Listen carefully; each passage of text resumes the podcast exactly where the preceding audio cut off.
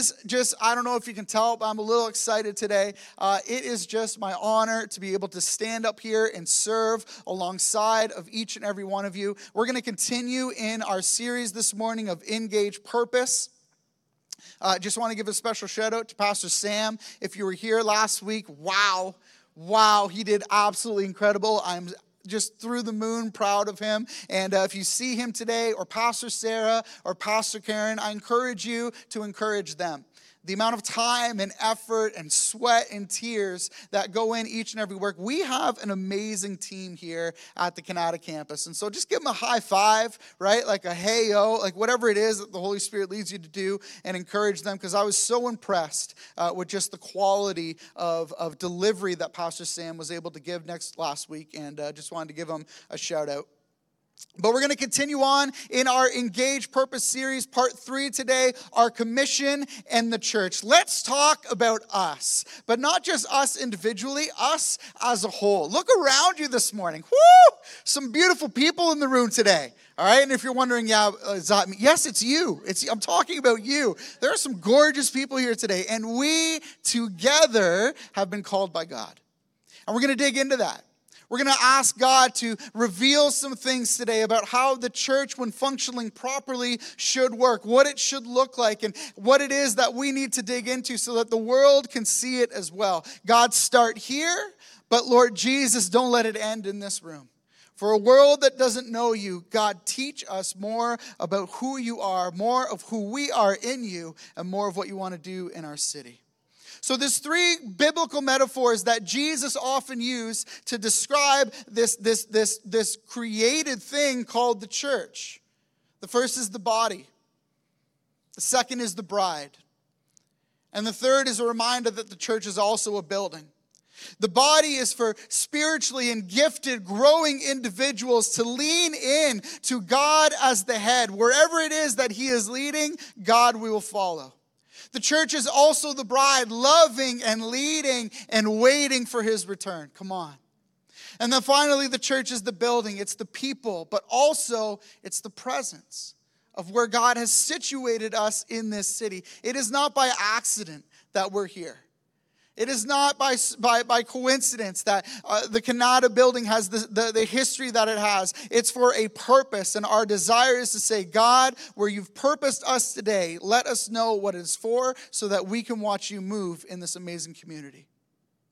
Let's start this morning with the body. If you have your Bibles, you can turn to Romans chapter 12. We'll begin there today. But let's start with the body because this is such an important uh, uh thing for us to understand. It's something that Jesus leans into time and time again. And as he's delivering this message in the New Testament, it's a brand new message for people to hear.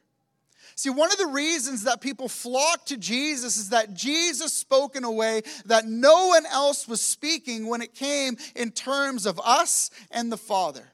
Jesus spoke in a way that people had never heard before when it came to their responsibility and their role and their inclusion in what it was that God was doing on the surface of the earth. See, at the time when Jesus was, was, was moving, the, the, the, the, the leadership principles that we had received from Moses and the high priests in the Old Testament, they had been changed and corrupted by the Pharisees of the time. In the Old Testament, there was this real clear separation of leadership that the leadership was empowered by God to meet with him and then deliver his message to the people. So we see that in the Old Testament with Moses going into the tent and the temple being built, and only the high priest being able to go into the Holy of Holies. And, and, and there's this beautiful relationship of God through leadership to the people. But as Jesus is moving amongst the earth, the Pharisees have corrupted this leadership, and instead they have elevated themselves above and beyond. As Jesus is delivering this message of the body, as he's talking, as we're just about to read here in Romans 12, I want you to understand that the listeners of the time would have had their mouths hit the floor saying, Wait, I'm included? Because that's not the message of the Pharisees. The Pharisees were trying to hold their position and claim that they were the only ones that truly knew the Father. One of the reasons that they were so mad at Jesus is because he actually did. He actually knew who God was. And all they had was a pale representation. that wasn't leading to anything but death and destruction of God's own people. But this is what Jesus was speaking. And as we dive into Romans 12, uh, Paul has downloaded this. We talked about this just a couple weeks ago that, that Paul separated himself and spent time with Jesus. He didn't run to meet with the apostles, but he actually spent years alone with God until he finally returned from Egypt. And in Romans 12, he kind of comes out of this, this understanding of Jesus' words even in a different way. He says this For as in one body, we have many members, and the members do not all have the same function. So we, though many, are one body in Christ and individually members of one another, having gifts that differ according to the grace given to us. Let us use them. Payson Pruitt put this, the authors, and they say this in both the global and local sense, we are one body that consists of many members, each operating according to our specific role, collectively working together in unity and harmony to accomplish Christ's mission. This is the church. You are not the church, but you are the church. Come on right? And it's important to understand that because so often in our world, the same as the Pharisees were doing as they were labeling, when one person would mess up, they would, they would put all the onus on that person. You're the reason that we're still in Roman captivity. If you could only be holy like we are holy. And Jesus steps in and says, Whoa, whoa, whoa, do not underestimate your importance in the body of Christ regardless of position or job or gifting, the talents that you believe that you have that are easily displayed, each and every person here this morning is vital in the mission of what God has planned for the city. Together, we can show the world who God truly is. Alone, they may get one aspect of who God is, but together, through the body, they can see Him in completeness. And this is important for us to dig into, for us to dig in and ask God, okay, God, what is it that is my intended function within the body? Where is it that you want me to fit? What is it that you want me to understand about who I am and how I was created that will better show the world who you are? What can I offer here Sunday after Sunday, Monday, Tuesday, Wednesday, as Pastor Julie has shared in this opportunity to show the world who God is? God, where do you want me to fit? It's important for each of us to seek God out in this matter. This is how we mature in our faith. And our individual maturity will produce a church that is mature. Hello?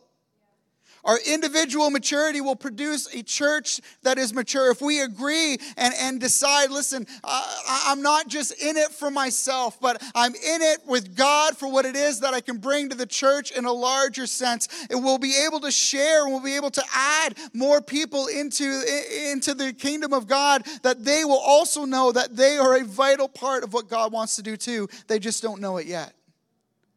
But if all we do is try to seek, okay, God, where do I find, where do I fit so that I can be happy, so that I can be, so that I can be, what we'll actually do is we'll create individual immaturity. And individual immaturity creates the churches that split. Individual immaturity creates the churches that don't actually have uh, openings for places to serve because we're not making room. Individual immaturity produces a church that is immature. And Kanata, the same is true when it comes to renewal and revival. The personal always precedes the corporate. I believe that we're in a season of revival right now, and not just here at Life Center. I believe that the kingdom of God is on the move. And it is up to us to say, okay, God, we sense and believe that this revival is happening. And so, Lord Jesus, go deeper in my life so that together we can see you at work. The church is also the bride, loving and leading. Revelation 19, 6 to 9 says this Then I heard what seemed to be a voice of a great multitude, like the roar of many waters, like the sound of many pearls of thunder, crying out, Hallelujah! For the Lord our God, the Almighty, reigns. Let us rejoice and exult and give him the glory, for the marriage of the Lamb has come, and his bride has made herself ready. It was granted her to clothe herself with fine linen, bright and pure, for the fine linen is the righteous deeds of the saints. And the angel said to me, Write this Blessed are those who are invited to the marriage supper of the Lamb. There's this beautiful understanding of marriage and it's important in the church. I, I, love this emphasis that the, that the Gospels place on us as the bride. If you've ever been to the wedding, who, who do we stand up for? The bride. And this is another time where God, in, His infinite wisdom, just flips the whole thing on its head. You, you need to understand that you are the one that He would do anything for. When you wake up in the morning, he rejoices in song. We thank him for the breath that he's given, but he is as equally as in love with you as you are with him. It's not amazing? Every gift that is given, every word that is spoken, every miracle that pours out in this place is God's love made manifest to us. That He would see us as His bride. This is beautiful understanding of who the church is. We are not so some lowly created being simply, you know, pleading and, and begging at the foot of the throne. No, God opens the gates for us and we walk in victorious because of him. We walked in clothed in pure white because of him. God has allowed us into this place, but he's also given us a position of glory because that's who he is. He loves us. Church, this morning, you are loved and highly favored. That He would send His Son to die for you. Screams from the heavens how important we are to Him. Don't miss that. In the time in, the, in times when things grow dark, in the times where you can't see him clearly, it's easy for us to say, God, where are you? But he is yelling to you from heaven. He is screaming to you from the cross, I love you. And I'm here. We are the bride, loving and leading. We're also the building, people and presence.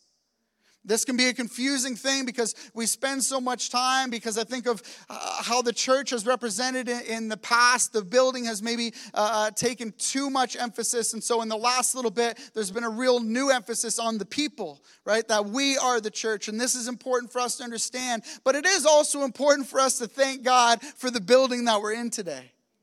Come on right? That we would have this facility to be able to sit here to hear about the amazing things that God is doing in Cornwall and Blackburn, to have our kids right now receiving the gospel themselves, singing songs and finding out where it is that they fit. This is a blessing. And it's important for us to understand this. And in 1 Peter 2 4 to 5, 7, 9, and 10, follow along with me. Just open up and here we go. As you come into him, a living stone rejected by man, but in the sight of God, chosen and precious, you yourselves, like living stone, are being built up as a spiritual house, to be a holy priesthood, to offer spiritual sacrifices acceptable to God through Jesus Christ. The stone that the builders rejected has become the cornerstone. But you are a chosen race, a royal priesthood, a holy nation, a people for his own possession, that you may proclaim the excellence of him who called you out of darkness into his marvelous, marvelous light. Once you were not a people, but now you are God's people. Once you had not received mercy, but now you have received mercy. That's who we are. We are the church. Each of us cornerstone in all the different areas around the city that he has placed us. Representation. I spoke this one of the first weeks that I was here that the Bible calls us the temple of the Holy Spirit. We are the physical representation that God is with us. In the Old Testament, they needed a building. Now we are the building. But this building itself has been placed here for a reason. God has gathered us together as Life Center Kanata for a purpose. I believe that God wants to see Canada set free. I believe that God wants to see Carleton Place set free. I believe that God wants to see Cornwall and Orleans and Blackburn and name your community, place it in there. I believe that God wants to proclaim freedom over that place. Why? Because that's where you have been placed. And this church itself is a sign that as people pass by that they would know that this is the place that the invisible church becomes uniquely visible each and every Sunday. We are a stake in the ground that this and the next generation that we will declare as long as this building is here and people are coming, we will serve the Lord.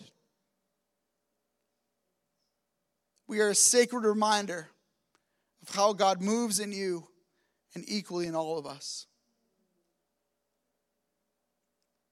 The church is the body, each uniquely spiritually gifted, and thank God it is growing. The church is the bride, loving and leading. The church is the building, people and presence, organic and structured. I can't wait to see what it is that God is going to do right here in our midst. As I close this morning, I just want to thank Him for being so present in this place. But I also want to remind us of the great commission that we have been equipped with. Why are we here? Why are we here today? To receive a good word?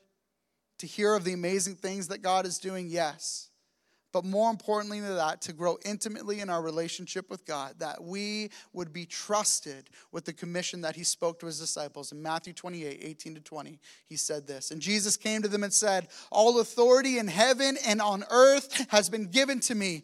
Go, therefore, and make disciples of all nations, baptizing them in the name of the Father and the Son and of the Holy Spirit, teaching them to observe all that I have commanded you. And behold, I am with you always to the end of the age. Let's pray. God, we proclaim your greatness until you come again. Holy Spirit, I ask right now that you would refill our lamps, each and every one that is present here this morning. Lord God, that we would stand in waiting awe and expectation of that bridegroom uh, returning, Lord Jesus. Lord, we await your return. For each person that's here today, God, I pray that you would begin to move in their lives when it comes to their giftings. God, I pray that we would have too many volunteers for kids' ministry, that Pastor Karen wouldn't know what to do with everybody, that we would all all take this collective decision to say, I will serve and I will move and I will fit wherever it is that God wants me to fit. What a blessing it is to play a small part in the, in the, in the, the, di- the download of your gospel into the lives of the young people.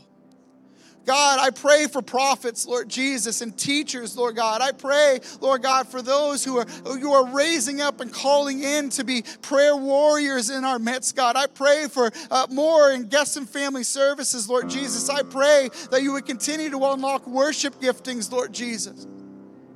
God, I pray that there would be a continual unlock by your Holy Spirit in this place. Lord, I also pray for those today that have forgot that title of bride that you have given them. God, we are loved by you.